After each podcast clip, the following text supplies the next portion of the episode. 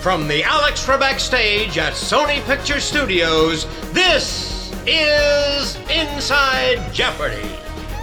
Hello and welcome back to Inside Jeopardy!, your exclusive and official podcast destination for all things happening in the world of Jeopardy! I'm Sarah Foss, and I'm here today with Buzzy Cohen. Hello, Sarah. Happy November, Movember, however you call it. Whew, daylight savings, kicking in. A lot going on. Extra hour of sleep, but you know what? Never works when you have kids. No. They don't get the memo. They don't. Mm-mm. Well, we recently celebrated Halloween. Yes, we did. Our last pod came out the day before, which means today we will reveal the winner of this year's Deathly Double Challenge. I'm going to give some honorable mentions out there. Hans von Walter dressed up as Pam Mueller, which I thought was a great one. You know, Pam, one of our Jeopardy legends, I would say. And Pam, I would say, always known for her fashion on the show. Always, yeah. Hans did a blue navy gown that kind of mimicked one of her outfits. I think it was one of her All-Stars looks. You know, she did instead of outfit of the day, outfit of the J for a while there, which I like. We had a couple as Alex and the new one-day score champion, who was the woman, I believe her name was Joanne. Interesting total she had for that one day. $1 more than certain James Holzhauer. We also had last year's winner, Claudine, dressed up as Blossom in the episode of Blossom where she was on Jeopardy. Love that. Yeah. And then, of course, Whiskey Ginger as Alexa Trebek. Yes. However, these are the honorable mentions. This year's winner is, can we do a drum roll?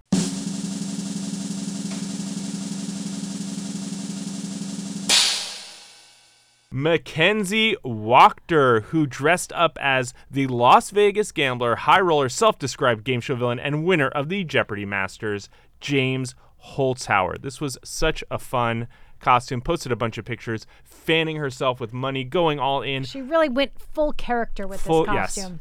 Yes. I do that too. Do you just, when you wear a costume, you become that character? It's not just an outfit? Absolutely. Well, and she had props. Yes, I love a prop. She had the actual... Well, not the actual. She had a very carefully recreated trophy from Masters, and she told us that her mom actually made that trophy out of a plastic traffic cone, black spray paint, little glittered gold ornament, and bammo, you got a Jeopardy! Masters trophy and a winning costume. Winning costume. So we'll be in touch via a DM or something, Mackenzie, to get you that photograph of Ken Jennings signed by Buzzy Cohen. You will be only the second person in the world to own such a treasure. Yeah, I love prop. I really want more props. When I was on The Chase, I kept saying I want props, and I wanted to create my persona to be someone that had props. I kept asking for props, and they're like, no. Every other chaser got props at some point in that season, and I never got a prop. No props for Buzzy. I had a very large broom with my Halloween costume because you can't be the Wicked Witch without... Yeah. Broom. My husband had his axe, for the Tin Man. It was great. I saw your family's costume. You did very good. We went trick-or-treating, and there was a house that was Oz. They changed their front walk into a yellow brick road, and they were all dressed up as characters from The Wizard of Oz. It was incredible. So someone did it better. No, I don't think their costumes were better, but they created a set around it that they inhabited. All right, I got goals. I got Halloween goals for next year. How was the 13-foot animated Jack Skellington? Oh. Awesome. Although he stopped singing and talking after like 1 week. So might have to reach back out to Home Depot. Yeah. Well, another, I would say, exciting thing happened last week. And that was on November 1st, which is the launch of Pancreatic Cancer Awareness Month. Stand Up to Cancer, in collaboration with Jean Trebek, launched the Alex Trebek Fund. Katie Couric and Jean Trebek became friends. Katie really reached out to Jean when Alex was first diagnosed. She wanted to make sure we had access to all of the resources that Stand Up to Cancer had, and make sure that Alex had access to the best doctors and the best research and scientists when he was first diagnosed. And, you know, they formed an early friendship. Obviously, Katie had lost her husband to colon cancer, and so she and Jean had been talking about what could they do. And it's a disease that needs more research because, obviously, in Alex's case, once he realized that he had pancreatic cancer, it was already stage 4, and that is the case with most people because it is a small organ deep inside the body, so it's not easily able to be recognized. And so Jean made a significant contribution to launch the fund, and Katie Couric's team put together a beautiful tribute video to Alex. Take a listen of just a clip from that. People were shocked, and right away they were sending so many notes, so many emails, so many sweet gifts. Jeopardy was such an important thing in his life, that no matter how he was feeling, no matter how rough the treatments were, he could come in here and he would still be Alex Trebek. Producers would offer, we can delay taping, we could cancel taping. Alex wouldn't dream of it. Alex would go back in the dressing room in a state that no one would think someone could come out and host Jeopardy.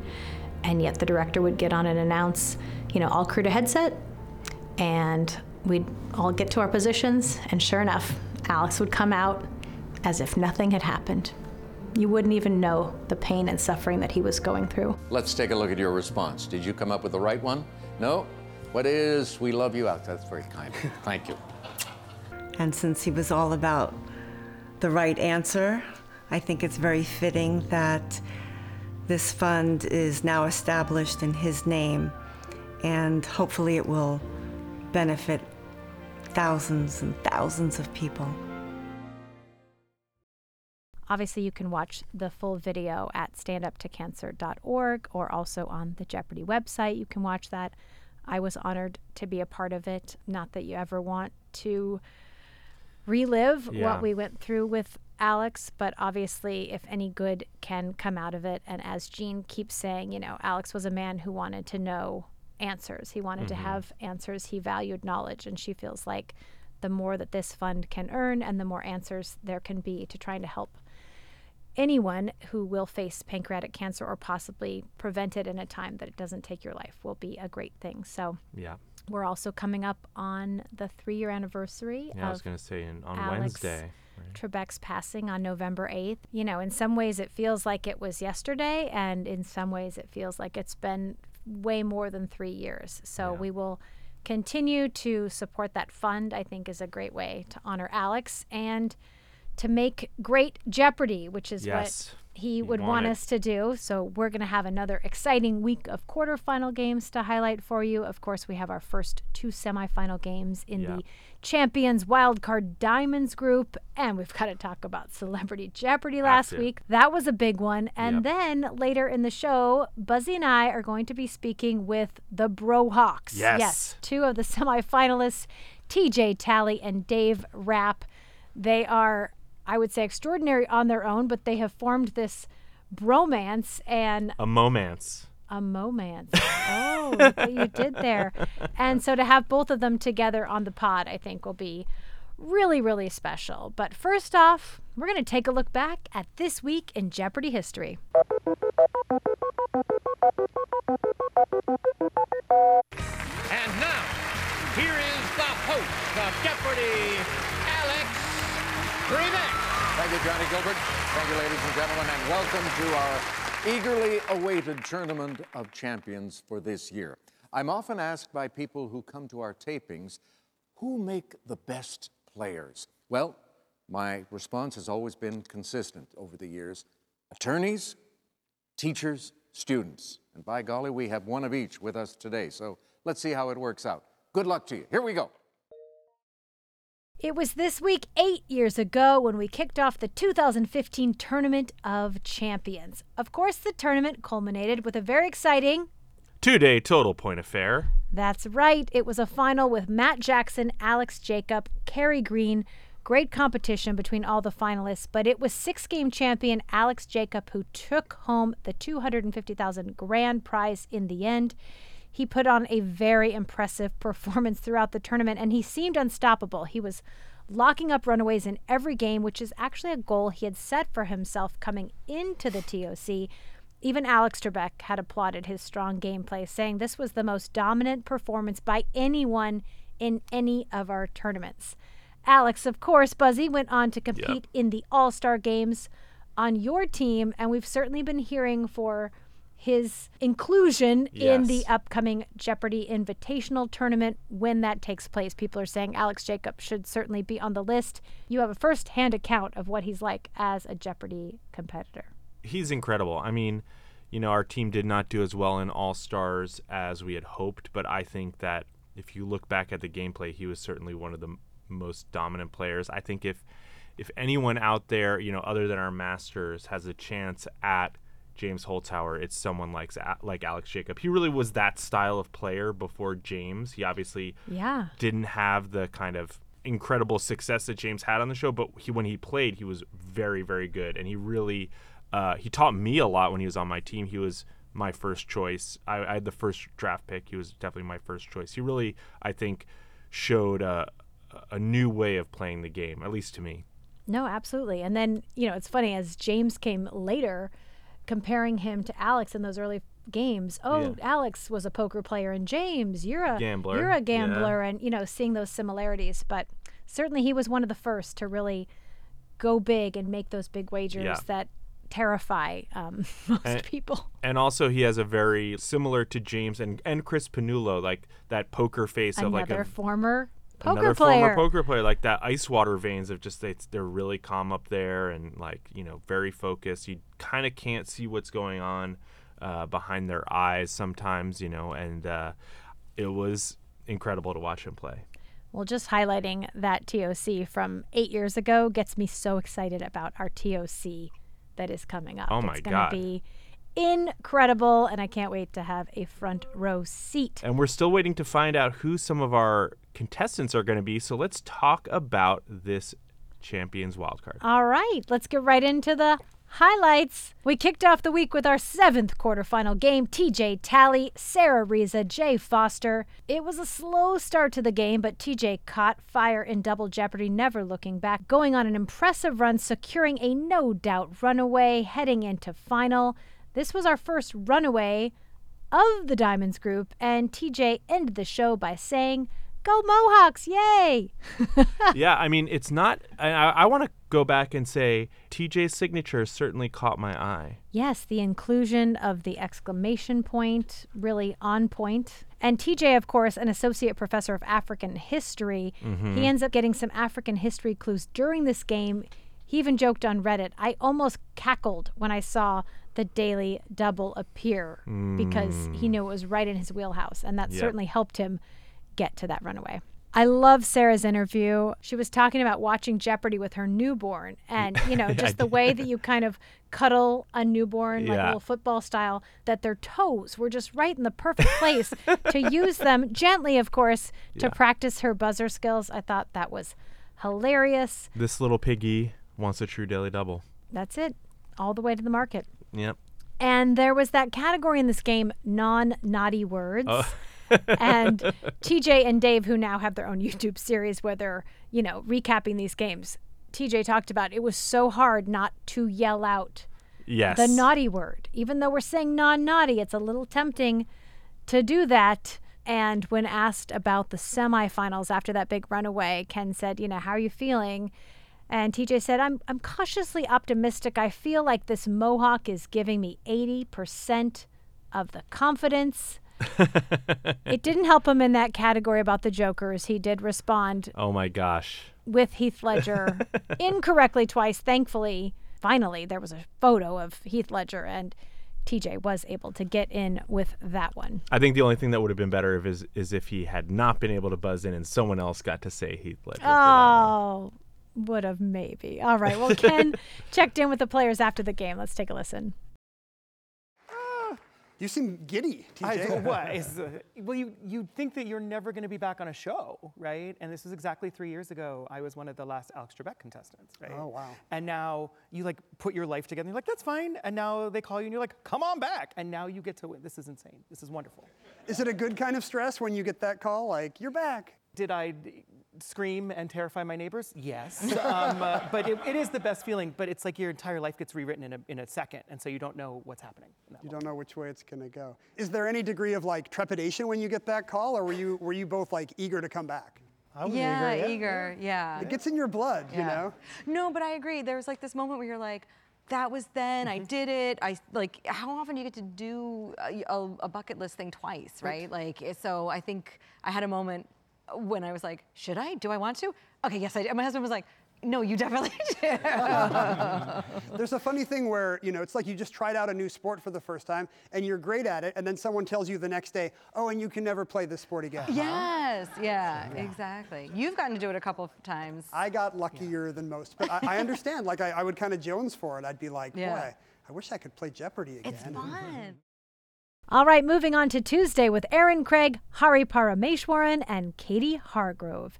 Hari and Aaron really battled it out in the Jeopardy round and in Double Jeopardy. And despite losing $7,600 on a true daily double, Hari was able to fight his way back into the lead by the end of the round. Unfortunately, none of our players was able to come up with the correct response in final, but that strategic wager from Aaron in second place allowed him to take the win. This hurt, though, because, wow, Hari... To end up with that score after losing that much on a daily double. Yeah. Whew. Shows a lot of guts and grit. Very, very impressed. Hari, hold your head up high, because that's a hard thing to come back from. It's hard to lose it all on a true daily double and, like, just get back into the game. It's very easy. We've seen it so many times in the regular show. We've seen it in some of these competitions. It doesn't go your way, and you kind of just get in your head and you're replaying it. But Hari really did exactly the right thing. Didn't come out his way. Another week of tough finals. This was the Halloween episode. Spooky. And yes, and we had a cape, actually. Our wardrobe person, Steven Zimmelman, had this beautiful vampire cape, and we were considering having Ken walk out in the cape because we know Alex loved a costume. We ended up deciding, nah, we won't have him walk out in the cape, but he did model it for everyone. We did use it for one of our social posts about our 13 spooky days leading up to Halloween. So, you know, even Ken likes a bit of a costume. But one thing that was a little Halloween themed was his tie. And I would like to tell everyone that that was an Alex Trebek tie. So we have some of those. I noticed the tie, but now I love it even more knowing that backstory. Yeah, we have some of those still in our collection. Actually, at Alex's service, everyone was gifted one of his ties. Oh, that's so sweet. And so that's a tribute that a lot of people have. But there are still some that we've kept for Ken. And so every once in a while, there's a little Alex Easter egg in the show. That's awesome. Let's move on to Wednesday, where we saw the return of Dana Hill, Nancy Donhauer, and Dave Rapp, our second Mohawk that we've seen in this Diamonds group and obviously part of the Brohawks. This was an exciting game. Dana and Dave were neck and neck heading into Double Jeopardy, but Dave unfortunately missed a big $5,000 daily double. Dana then appeared to be running away with it until Dave found that last daily double. He went all in, $9,000, and he was correct. He skyrockets back into the lead heading into final. He was also the only one to come up with the correct response in final, so he secures that last spot in the semifinals. Of course, in the interview, everyone's wondering about this mohawk, including Ken. So Dave revealed that he had switched the mohawk color because he was told from his earlier appearances that the purple, you know, kind of blended in with the purple of our set. So he didn't want to be accused of being subtle. We could never accuse you of that, Dave.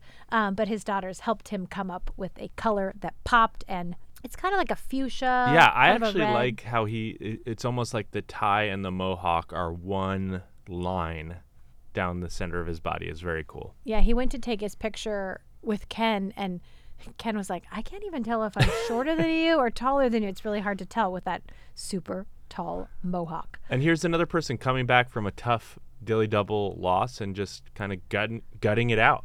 Yeah. And then Dave Rapp is back on Thursday as a semifinalist up against Emily Sands and Yoshi Hill. Great start to the semifinals. Dave and Emily neck and neck until Emily found both daily doubles in Double Jeopardy. Not much you can do when someone finds those and adds $10,000 to their score. Emily secures an impressive runaway win and is our first Diamond Champions Wildcard player to punch their ticket to the finals. Brava, Emily. Well played game against two tough competitors. Yeah, heading into Friday, we closed out the week with T.J. Tallie, Leah Wiegand, and Aaron Craig. Another close Jeopardy round between all three of our players. Aaron taking just a small lead heading into Double Jeopardy. There he misses a big $4,000 daily double, but manages to work his way back into the lead when Leah was incorrect on her big $5,000 daily double. Aaron then locks up a narrow runaway on the final clue and becomes our second finalist. Yeah, Aaron with two not super convincing wins, but he is in the finals, and anything can happen if he just, you know, turns it on. I'm excited to see what he does. Yeah, and TJ knows at this point he can't win the game, so he decides to make a hilarious callback to his quarterfinal game where he couldn't come up with Heath Ledger until the third try. He says, hey, who is Heath Ledger and love you, Mom? Let's talk celebrity. All right, let's head back to Wednesday night in primetime for our sixth Celebrity Jeopardy! Quarterfinal game with Dooley Hill, Cheryl Underwood, and Peter Facinelli. It was a tight game throughout the first two rounds. A lot of fun being had by all. Dooley starts to pull away in Triple Jeopardy, and with the help of two correct daily doubles, he was able to earn a runaway win heading into final. Dooley and Cheryl did come up with correct responses, but it didn't matter. Dooley already headed to the semifinals. You know, Ken kind of set this game up ahead of time on Twitter. He said, I don't want to spoil anything, but I'm pretty sure there is more tap dancing in tonight's Celebrity Jeopardy! Than in all of the previous 40 years of Jeopardy! Combined. Dooley, of course, did tap dance, and these players were having a lot of fun up there. A lot of fun. I from a gameplay standpoint, I'm kind of fascinated with the daily double approach. Just going to throw that out there. I think our listeners know where I stand on this, but a lot of fun had in this game. And really, that's what it's all about. One reminder about Celebrity Jeopardy! We're going to take a break this week, so there won't be a new episode because we have the Country Music Awards on ABC. But we will be back on November 15th with Macaulay Culkin, Rachel Dratch, and Becky Lynch. This is a great game. You will not want to miss. Factor's ready-to-eat meals make eating better every day easy. When my schedule gets busy, it's nice to have pre-prepared, chef-created, and dietitian-approved meals delivered right to my door. With over 35 different options a week to choose from and over 55 nutrition-packed add-ons, make your weekly meal planning even more delicious and easy with Factor. Plus, Factor meals are 100% ready to heat and eat, so there's no prepping, cooking, or cleaning up. Get started today and have a feel-good week of meals ready to go. Head to factormeals.com/Jeopardy50 and use code Jeopardy50 to get 50% off. That's code Jeopardy50 at factormeals.com/Jeopardy50 to get 50% off. There's a lot happening these days, but I have just the thing to get you up to speed on what matters without taking too much of your time. The Seven from the Washington Post is a podcast that gives you the seven most important and interesting stories, and we always try to save room for something fun. You get it all in about 7 minutes or less. I'm Hannah Jewell. I'll get you caught up with the Seven every weekday. So follow the Seven right now. All right, it's time for our host chat. An audience member asked Ken, this was a question Alex often got asked as well, how many suits do you own? This is only my second full year doing this, so I have many fewer suits than Alex did. He left a wonderful gift where most of his suits went to an organization that helps dress up kids doing their first job interviews. So people from underprivileged backgrounds could wear like an Alex Trebek suit to their very first job interview, which is great. I just asked my wardrobe guy this. I think I now have 23 suits back there. And they're nicer than anything I have at home. Like, this is the only place I look good. And luckily, they put this one on TV. I think I have 23 suits. Well, I'm going to go home and count. Yeah, I'm going to go home and count. We'll get your suit count. I want to know. I think he's definitely got you beat on shirts and ties. Probably, yeah. You could be right up there with suits. I just got two more suits, so I think I might be securing my spot. Ken's got the 74 wins. I want one thing. I got to have one thing. One thing that you can win. All right. You can win suits, Buzzy. Just give it time. It is now time. I've been waiting for this all pod. It is time to welcome Champions Wildcard semifinalists Dave Rapp and T.J. Tallie. Dave and TJ, thanks for joining us on the pod. Oh, my goodness. Oh, my gosh. What a pleasure. I'm delighted. Yeah. We're so happy I have to say, TJ and I go way back to Cinco de Mayo 2020, the heart of COVID. It's so true. And I was working, with the contestant department, and I did TJ's initial audition. And I have to say, TJ, I left that audition. I said, I've found the next super champion. This guy is incredible. He did so well on the test. He's got great personality. Like, this is our next great Jeopardy! Super champion. So then we come to your first run later that year, and yes, you win, but you didn't go on the super run that I was expecting, TJ. How does it feel to let down Sarah? I mean, as both an academic and also a former gifted child, I expected to be a lot of things, and yet here we are. This is what we are today.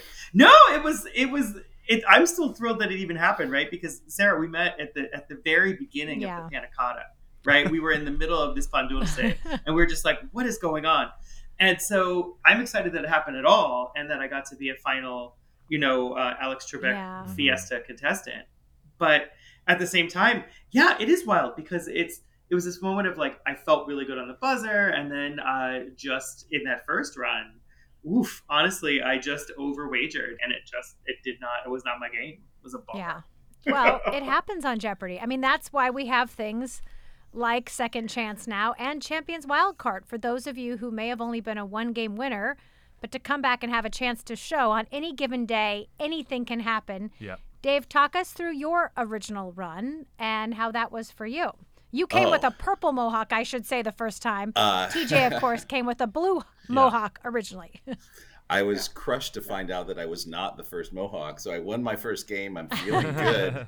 And then my second day, I come out and Ken's there, and he's like, "So you're nothing special. Here's some footage of TJ." And I was like, "Man."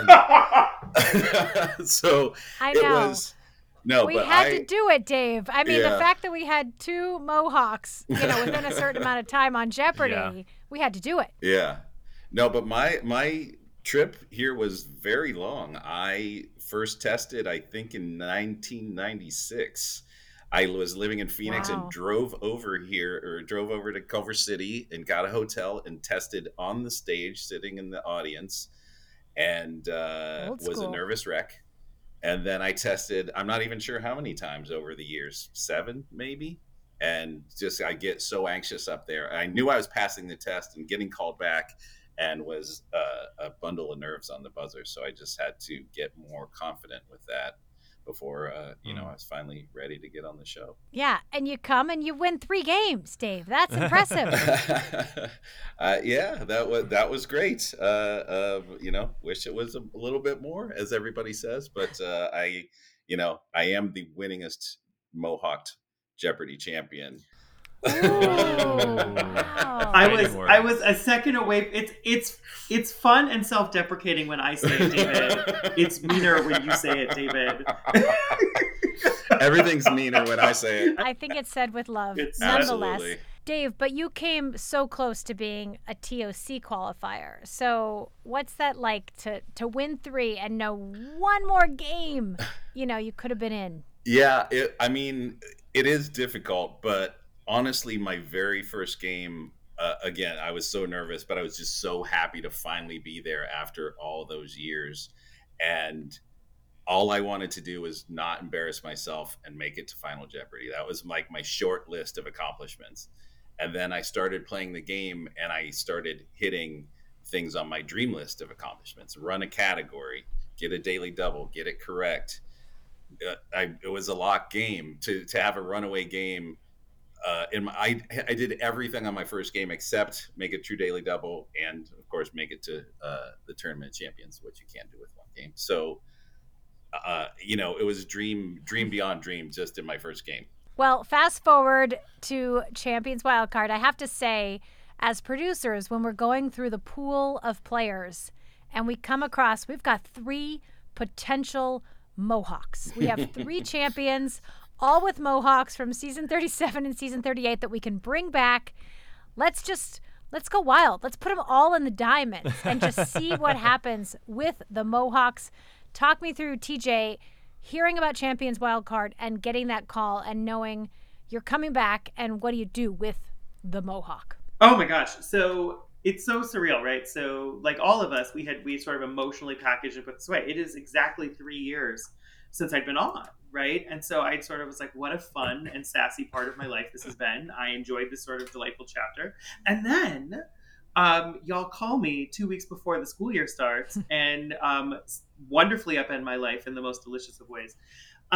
And so I find this sort of moment of, I don't know how to process this new possibility. I was like, this could be a moment of sort of at least showing what I didn't have before. I feel very much like some sort of reality show contestant that was like, I went home too early. It's my chance to show who I am. But the funnier thing is, because of Ken's reference to Dave as the second winning Mohawk contestant, and then the winningest Mohawk contestant, the disrespect of the churl, by the way, and all of this is noted.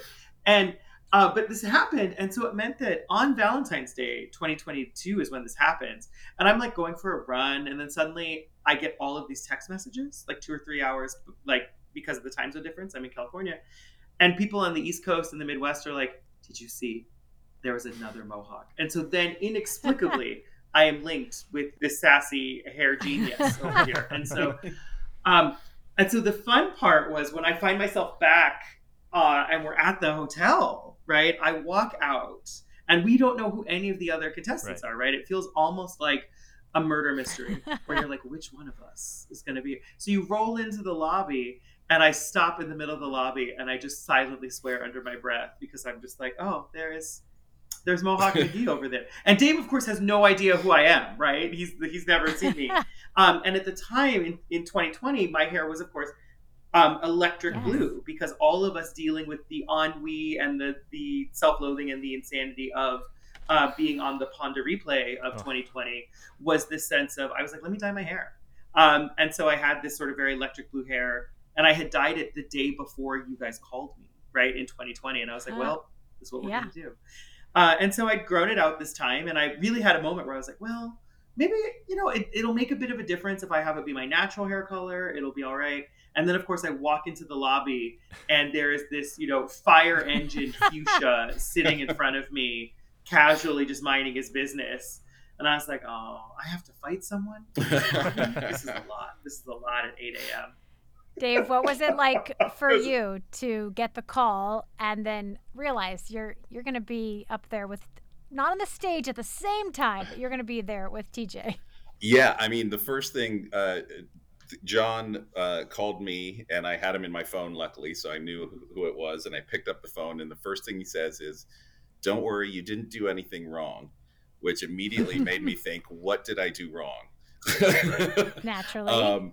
And you know, he asked if I would be interested in coming back, and I'm like, does anybody say no to that? Of like, unbelievable, like never would have imagined it. You know, I didn't know that TJ was going to be there. So the other side of that lobby story, he's wearing a hat, by the way. So I don't know that it's him. Yeah. So, but I see somebody walk into the lobby and clock my hair and try to suppress a look of anger. And I'm like, oh, I think I know who that is. So of course we sat next to each other and immediately became best friends. We both shot in the second day, and we spent the whole first day being like, they're going to put us together, right? They have to. Who's the third person that's going to be with us, and can we convince them to put their hair in a mohawk? We couldn't go that far. We didn't put you actually in the same game. But that first day when you were in the audience watching the games, I mean, Ken even joked like, well, those of you who weren't sitting behind someone with a mohawk, I hope you had a good view. And the rest of you, sorry, so sorry. But the bromance began, right? That day, the bromance began. It really did, because I think that it could have gone one of two ways, right? It could have been like, oh, hello, mohawk. Nice to meet you. But instead, we both were like, oh, you are barely an adult. And I am super drawn to the fact that you are absurdly, deeply clever with a wide reach in trivia knowledge, highly anxious, and also filled with a sense of the absurd. And that's when literally the phrase, the Brohawks, was born.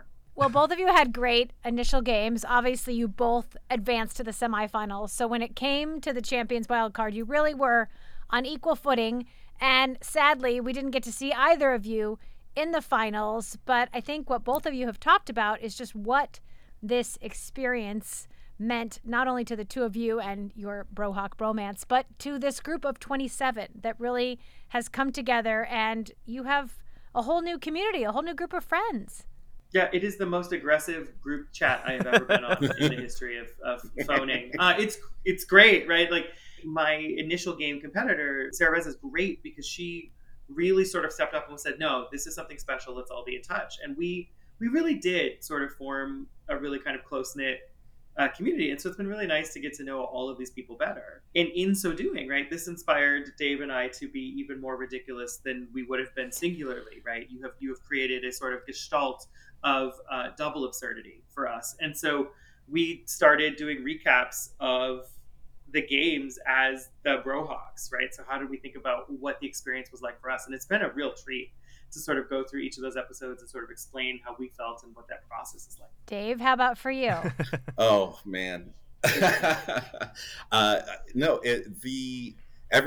listened to the other contestants that have come on, and we all have the same thing. We got a chance this time to actually hang out with each other instead of just being there for a day or whatever. And it meant so much, and it was instant bonding all around. But also we're still competitive trivia nerds, so our diamond bracket, we think we're the best bracket. So we're better. We're like, no, like we heard that the other brackets are cool, but we're definitely better friends than the spades bracket people, right? And what's going to happen with the hearts and the clubs? Yeah, so we're ready to rumble, I guess, is what we're saying. It's true, right? And I taped with Fred Nelson, who I love dearly. And so we taped back in our sort of final Trebek days. And I was delighted to see that he'd moved on into the next unit. And then I immediately was like, but they're not as good as them. Throwing it down. Are they? So you two had very different experiences in your quarterfinal games. TJ with a very, very strong game. Dave pulling it out when you needed to. How did you feel the gameplay was different this time compared to your first time on the show? Oh, well, for me, the buzzer was definitely an issue. You know, sometimes you're in the groove and sometimes you're not. And even from the practice rounds, I noticed that the timing was just not what I was used to, that the light was coming on before I was expecting it. So I now had to adjust my tactics and sort of look for the light instead of listening for the cadence of the question. And that was definitely challenging on the fly to do that. And how about for you, TJ? What felt different coming back this time from your last two games on the Trebek stage? Well, I think one of the things that felt really great, and I think sort of that was that moment of feeling like I had not gotten to show truly like what I had. Like, I did well in my first game, and I still commanded much of the board in my second game, right? But there was this sort of moment where the synergy just really happened, and I am good at a buzzer. I can get the timing quite well, especially when I feel confident about the question. And so that first game just felt magical, right? There's that moment where, despite the fact that apparently I am unclear about the concept of Heath Ledger, I'm not sure if he's a person, a place, a thing. Maybe we're all Heath Ledger.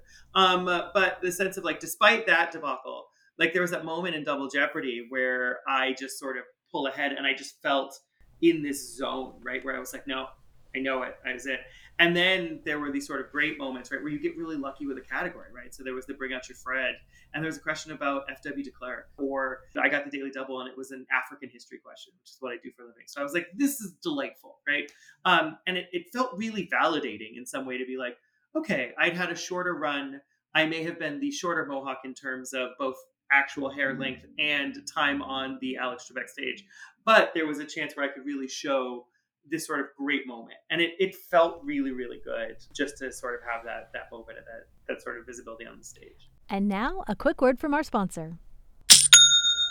Selling a little or a lot? Shopify helps you do your thing however you cha-ching. Shopify is the global commerce platform that helps you sell at every stage of your business. From the launch your online shop stage to the first real life store stage, all the way to the did we just hit 1 million orders stage? Shopify's there to help you grow. Shopify helps you sell everywhere, from their all-in-one e-commerce platform to their in-person point of sale system. Wherever and whatever you're selling, Shopify's got you covered. They help you turn browsers into buyers with the internet's best converting checkout, 36% better on average compared to other leading commerce platforms. What I love about Shopify is how user-friendly it is. It's so easy to build the web shop of your dreams, and Shopify gives you everything you need to take control and take your business to that next level. Shopify powers 10% of all e-commerce in the US. They're the global force behind Allbirds, Rothy's, and Brooklinen,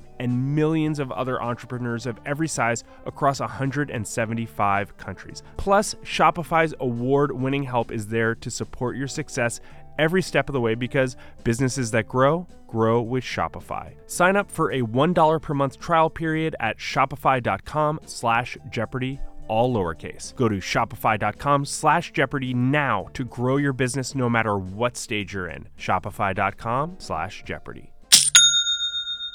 You can understand sounds no matter what language you speak or are learning.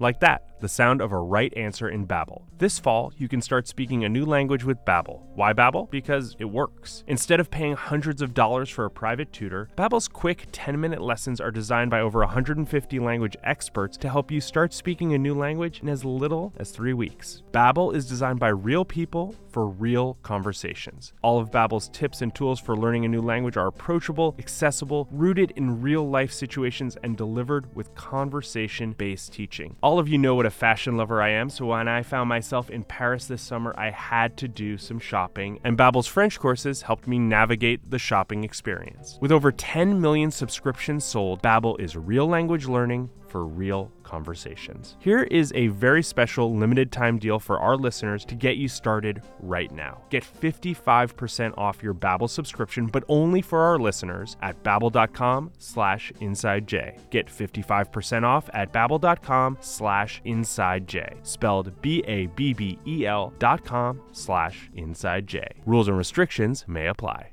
Now, back to Inside Jeopardy. I want to circle back a minute to the community conversation. I've heard you say in the Diamonds group that Sarah is your mom and that Brian Adams is the Diamond grandpa. Have they owned up to these roles within your group? They freely admit their familial relations, right? So Sarah is the mom for sure. And yeah, Diamond grandpa is the best grandpa, right? He knows what he's doing. Yeah. I love that. We are not the dads. Dave and I are the irresponsible uncles that are busy sort of playing with fireworks or buying food. Yeah, we're the Fred and George Weasley of the group. We're twins somehow. And we cause all the problems. But all joking aside, Dave, you are a dad in your real life, aside from your Brohawk life. And something that was different about this competition is that you got to have your daughters in the audience seeing you just rock it with a red mohawk or bright pink or whatever color it is on the Alex Trebek stage. Yeah, that was amazing. We've talked about how anxious I am and how nervous I get. And so I didn't know how I would react to having an audience there, because it was just the other competitors last time I was on. And I felt like that was better for me.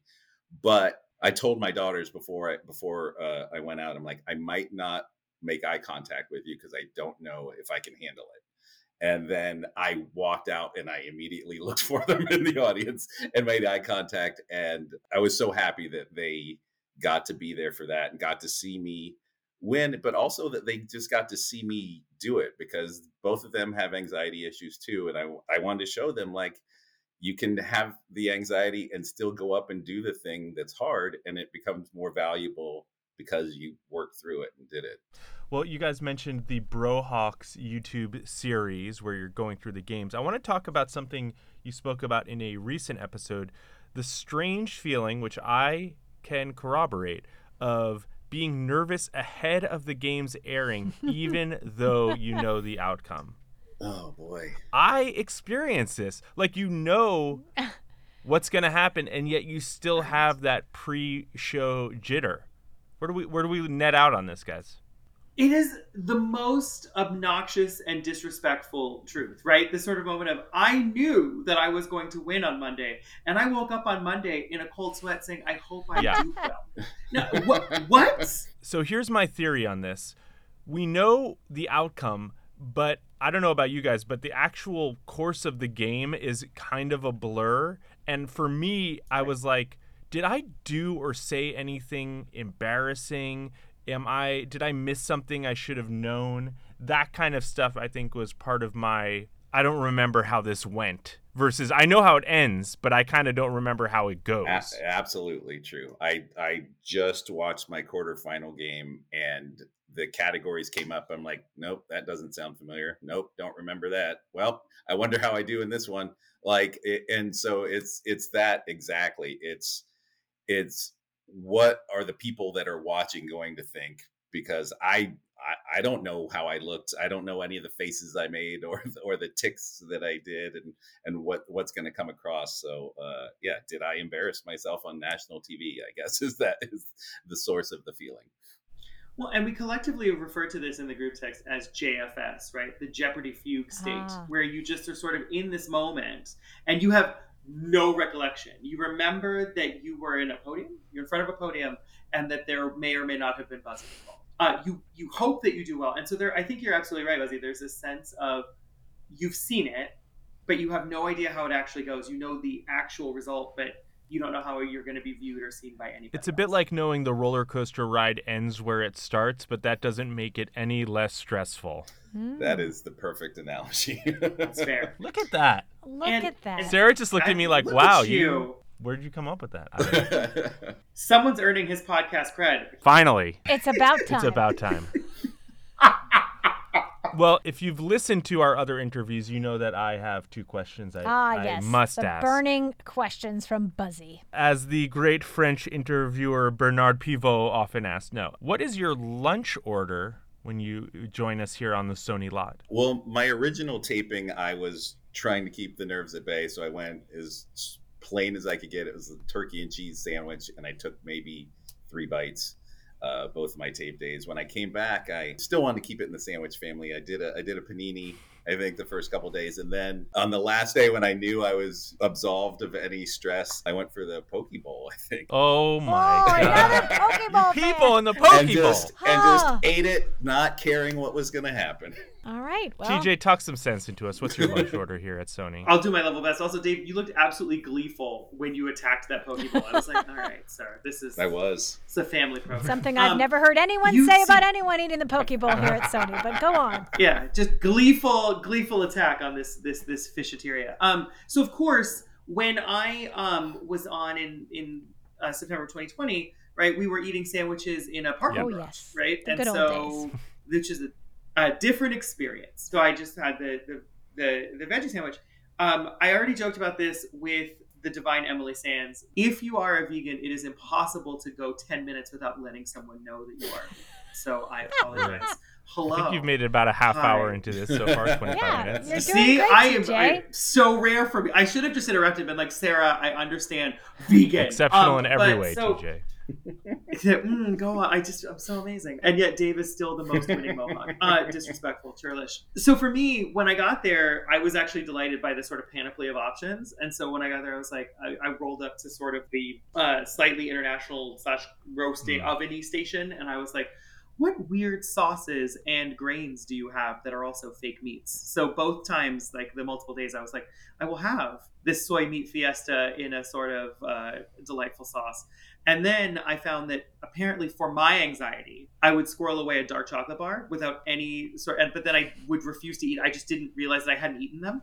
And so I did this each day of the taping, and I got home and I opened my bag and I was like, how do you have dark chocolate? What, sir? What in the name of a strange type of squirrel are you? That's your emotional support chocolate. That is what I told everyone else. Yeah, that's fair. And I know we haven't talked a ton about stats, but do either of you or each of you have a Jeopardy stat that you are most proud of?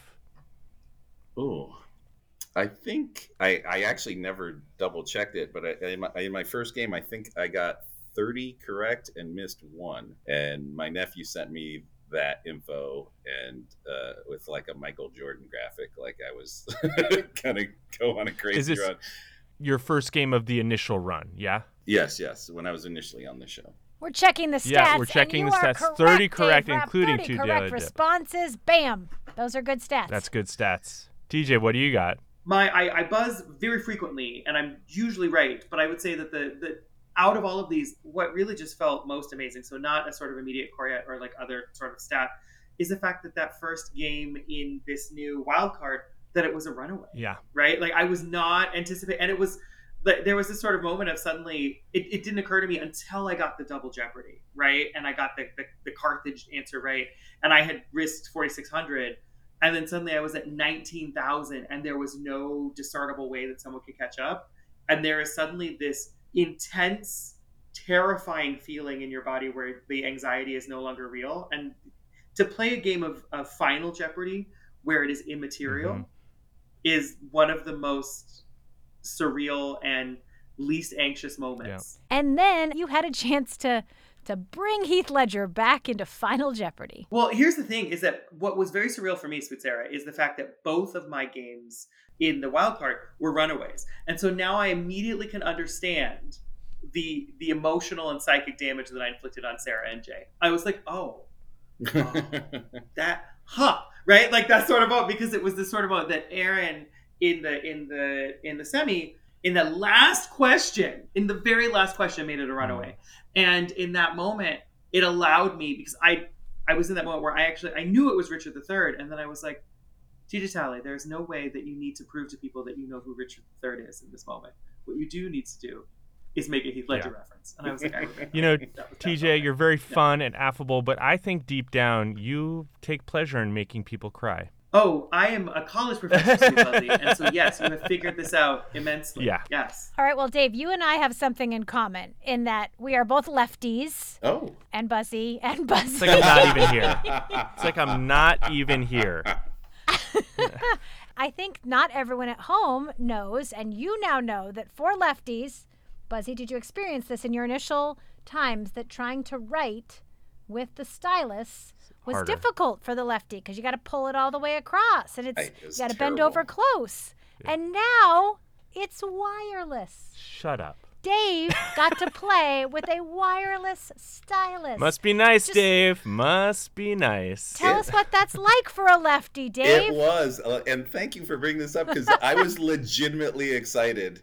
I was one of the most excited people, because it's so awkward to pull the wire and give yourself enough slack to write your thing. Yeah. And even so, like, you know, TJ has his fantastic name, and Steve in our bracket made his name with the whole Las Vegas sign. And I look like a 4-year-old when I write my name, because I'm always just trying to keep the wire out of the way. And this time, I was just over the moon about it. And yet still my handwriting looked like I was in 4th grade. Well, there's a couple things. You know, nobody knows how to teach lefties how to write. So we all have bad handwriting. Yeah. And Speak for yourself, but you have beautiful handwriting. Well, now that I know it's wireless, I feel like I'm going to be talking to the new contestants like an old timer, like I used to have to walk to the stage barefoot uphill both ways. Like I used to have a wire. It's like when I did these interviews for This Is Jeopardy, and they're like, people used to pull the cards to reveal the clues. That's what I feel like now. Thank you. Times are changing in this world. I mean, that was a big thing. Huge. Dave coming back and having that experience. I'm really happy we could provide that for you. Now, I know the two of you both pitched me on the Brohawks being the new Clue crew. And how did that go over when we chatted about that? I want to know how you felt. On your end of the conversation. How did you feel on your end of the conversation? Initially, we had pitched it to Jimmy, and then immediately had somebody come up to us right afterwards and be like, don't pitch a new Clue crew to the Clue crew. And I'm like, but he has a good job now. And somebody needs to bring back the Clue crew. And so then we pitched it to you. And I've never seen a wall of ice come up faster. I don't believe it was like, you shouldn't say that to me. And I was like, okay. I was like, how is this Zeppelin made of lead? How did this happen? Like, it's not going, it just fell right out of the sky. And Jimmy and I do have great jobs, but let's be honest, the Clue crew, Greatest job in the entire world. Why do you think I'm lobbying for it? Right? Exactly. Why? So that is why. I'm just saying, we were both if that's going to happen, I'm growing a mohawk, because I'm going on those trips. That's all I'm saying. We also joked this week about, obviously, we said this on the YouTube. I was like, clearly, Dave, you are the Sarah. Yes, I did hear this part, and I loved it. That's fine, mm-hmm. right? And now, even more so, because we're like, the left-handed part makes even more sense. There you go. That's fair. See, it tracks. 100% the key tracks. Is you have to start out with someone who looks exactly like Dave but is named Sophia.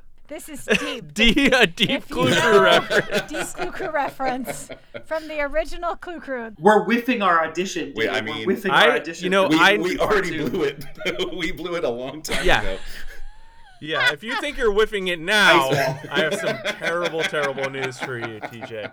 Okay, Clue Crew aside, what's in store? What can we anticipate for the future of the Brohawks? What's Brohawks 2, The Search for Curly's Gold, look like? Wow. Talk about deep references there, Buzzy. That was an excellent deep cut, Buzzy. That's what I'm here for. My God. I've earned my keep. I've had two good ones today. I mean, I think you could just better than I usually do. So far ahead. But really, aside from Buzzy's deep cut, what's ahead for you guys? We want to know. People want more of these guys. Yeah. Oh well, it's fun that you think that. We're not convinced, but that's not going to stop us. We were just talking today. Like, what are we going to do? Because we're coming up on the end of the diamond bracket, and do we continue into the other brackets? This sounds so hokey, but like I love getting a chance to see him every day and talk about stuff. Yeah, it's pretty true. And I love this. It's really. So, have you guys thought about teaming up to fight crime? It's actually obnoxious.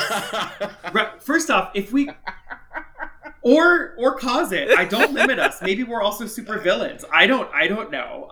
But yeah, this has been the weirder thing, right? And this will feel like Buzzy circa last week, but maybe the real Brohawks are the friends we made along the way.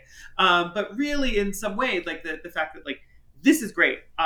We had this sort of intense friendship bond out of this group, and we realized that our banter is born out of being quick and clever, and also patently self-aware that we're barely adults. So all of this works really well. And we joked about this even today as we were recording. We were like, well, if you would like us to keep doing this, anybody, let us know. If you're like, you guys should stop, we would also not listen to you, but we would feel more empowered if people were interested. So we're jazzed. This has been an absolute treat, and our relationship to Jeopardy has been what a dang gift to be able to do this and be part of this sort of fun adventure. It's great. Well, aside from your friendship, Dave, what would you say has been the best part of this Jeopardy journey? Aside from the friendship, that's really the whole thing. I guess we'd have to circle back to having my daughters see me. Also, actually, in my semifinal game, I got to give a shout out to my mom, who I lost in 2017. So she's the reason I started watching Jeopardy. She watched the old version, and I watched the very first episode of Alex with her in 1984. And that was the thing that we did together. And she was one of those super fans where if you called while Jeopardy was on, she was not going to answer the phone. So she didn't get to see my initial run, and that is a real bummer. But the fact that I got to be on the stage and give her a shout out is definitely something that I'm grateful for. Mom's rule. Absolutely. How about for you, TJ? So I will also go this sort of family route, right? So one of the things is that in 1991, my grandmother was on a show called Classic Concentration. Oh, yes. That was love Concentration. And Alex Trebek. And so there's this great moment where my grandmother wins a car, and she's like, "I'm excited for my 6-year-old grandson to see it, who is me." So my grandmother passed in 2016, so I didn't get a chance to sort of share this experience with her, but I know that she would have deeply enjoyed it. But there was this also moment of not being able to have it with anybody was such a shame. I'm from Los Angeles. It would have been very easy to sort of have this space. I'm originally from there. I live in San Diego now. And so to come back and be able to have my mom come, I'm an only child. My mom's a single parent. And so there was this sort of really immense, wonderful moment of being in the studio and seeing my mom in that moment and having us both have this sort of relationship to her mom having been on a show with Trebek and me having been on it. There's been this sort of like really great, almost full circle for us to be in that sort of space. And to make it even more ridiculous, right? Afterwards, we had gotten to know Dave, and my mom turned to me on the ride home and she was like, "Well, I guess that means I also have to be Dave's mom." And I was like, Moms. And I was like, "Don't make me cry on a Thursday, madam." And it's true. Yeah. So yeah, it's a fun connection that has sort of come out. Well, I am so thankful for our connection to the two of you. I'm so glad that we got to have both of you back on the Alex Trebek stage, and I'm here for it. I'm front row for whatever the Brohawks are going to do. We're lucky to have you in our Jeopardy family. Thank you. Always a pleasure.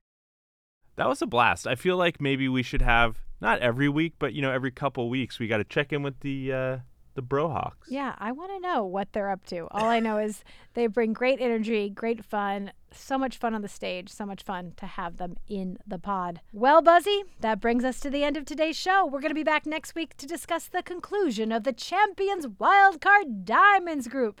And we'll also be highlighting the first two games of the Clubs group. And according to Dave and TJ, the Diamonds are the best of the group, so we're going to have to wait and see what the Clubs bring. Yeah. And we're also going to be joined by the Champions Wildcard winner of the Diamonds group, so make sure to tune in today to catch all the action. The Diamonds may be forever, but, you know, the Clubs is 50 Cent's favorite group from this wildcard competition. Anyway, I cannot wait.